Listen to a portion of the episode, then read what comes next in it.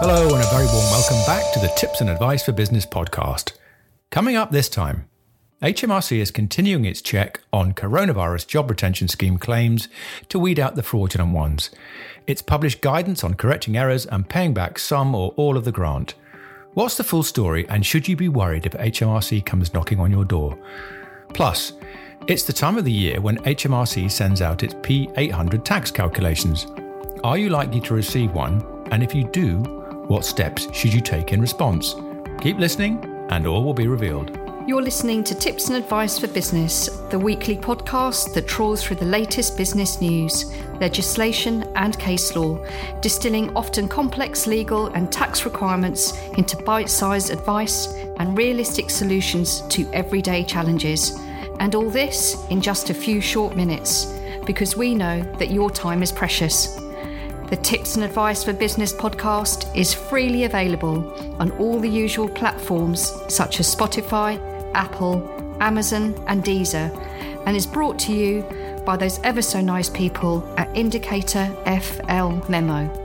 For supporting information, please visit indicator-flm.co.uk. Your host today is Duncan Callow, solicitor and publisher. Of course, you'll remember the furlough scheme, otherwise known as the Coronavirus Job Retention Scheme, because it propped up countless businesses and gave them a lifeline through the darkest days of the pandemic. But of course, it cost the government an enormous amount of money, and there was allegedly a considerable amount of fraud involved. So, HMRC is now continuing its check on coronavirus job retention scheme claims, and it's trying to recoup some of those overpaid or fraudulent claims. It's published further guidance about correcting errors. What's the full story? And should you be worried if you get a knocking on the door from HMRC? Well, in August, HMRC provided new guidance regarding the correction of CJRS claims in the form of a Q&A. It looks at common situations where employers might not be sure if they need to repay all or part of the grant that they received. And let's be honest, you know, at the time, many businesses were just struggling to stay afloat. There was an awful lot of uh, admin to worry about, et cetera, et cetera. So it's understandable why uh, errors may have crept in. Now, in addition to answering several questions about the acceptable methods for working out CJRS entitlement, HMRC has given the following helpful guidance about repaying overclaims. Firstly, whether an overclaimed grant resulted from an error or for another reason, you must follow the same procedure for reporting the excess. Secondly, and this is good news, if you acted on advice from HMRC which resulted in an excessive grant payment and can pro- provide evidence of this, you don't need to correct your claim. Quite right, too, their error. Why should you have to cough up? Thirdly, HMRC won't usually ask for evidence that you furloughed employees because your business was adversely affected by coronavirus unless there's a wider investigation into your claim, which in most situations there won't be. Fourthly, while you should have had a furlough agreement in place before the first day of a claim period, HMRC is taking a pragmatic approach and accepts that written confirmation of the agreement could be made up to three months after the end of each version of the scheme. And finally, HMRC won't actively look for cases of innocent or innocent error or investigate every potential error. However, where amounts are identified during an inquiry, you might have to repay them even if they resulted from a non-deliberate error. How can you be expected to know how much you claimed, whether you potentially made an overclaim, etc., etc. Well, in fact, you can easily access details of your CJRS CJRS grants from HMRC's website. Just go to Google and put in uh, enter a search phrase CJR, CJRS claim. Finally, if you repay any grants that you've received, you'll need to amend the corresponding tax return to reflect it, but of course, this will reduce your tax bill. So, in summary, it's almost certain you can continue to sleep soundly at night because the guidance gives uh, helpful information on checking your claims and what to do if you find an error.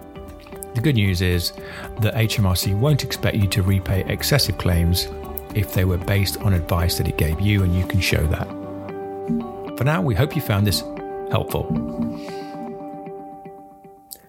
Sticking with the tax theme, it's the time of year when HMRC sends out its uh, so called P800 tax calculations for the previous tax year.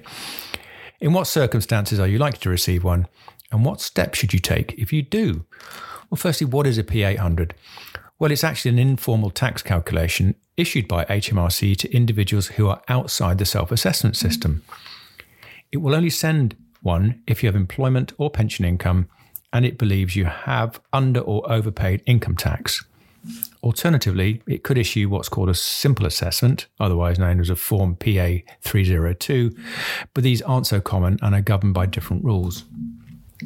What about timing? Well, HMRC usually issues its P800s between the start of September and the end of November following the end of the tax year to which it relates.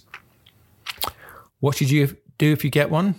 Well, treat it w- with suspicion to start with. As with all tax statements from HMRC, check the figures very carefully.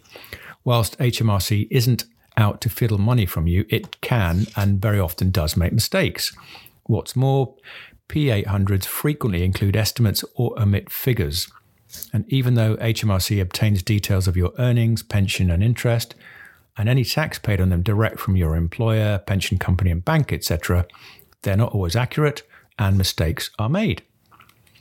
The tip here pay special attention to the figures for other income shown on the P800, for example, dividend and property rental income. Unless you've reported the actual figures to HMRC, those appearing on the P800 will invariably be estimated and must be changed. If you find a mistake, notify HMRC as soon as possible. In fact, there's no time limit to prevent it sending a demand or adjusting your tax code to collect the tax. Now, it's not just the income and tax paid details on a P800 that you should check. You may actually be entitled to tax deductions, for example, for travel, subscription to professional bodies, high rate pension contribution relief, etc. HMRC obviously has no knowledge of these when it prepares the P800 calculation unless you provided it with the details. Now, the P800 will include details of how you can contact HMRC about the calculation if you believe it's wrong. So don't hesitate to make that call or send the email.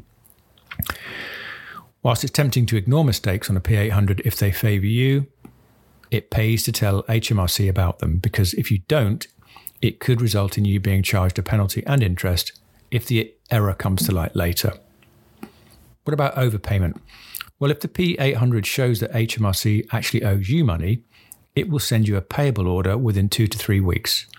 If you haven't checked the figures by the time it arrives, we suggest you don't bank the payable order until you have and you're satisfied that the P800 is all correct. It's obviously much easier to return the order to HMRC than to repay the money and a lot less painful. So, in conclusion, if you have employment or pension income and aren't required to complete a self assessment tax return, you may receive a P800 over the coming weeks. Check that all the figures against your records and notify HMRC of any errors. Pay special attention to dividend and rental income, plus outgoings for pension contributions and job expenses, as these are likely to be estimated. Well, can you believe it? We've reached the end of another episode of the Tips and Advice for Business podcast. But don't worry, we'll be back again very soon with even more incisive advice that you can apply to your business and personal life with ease. But for now, thank you for sharing your time with us and goodbye.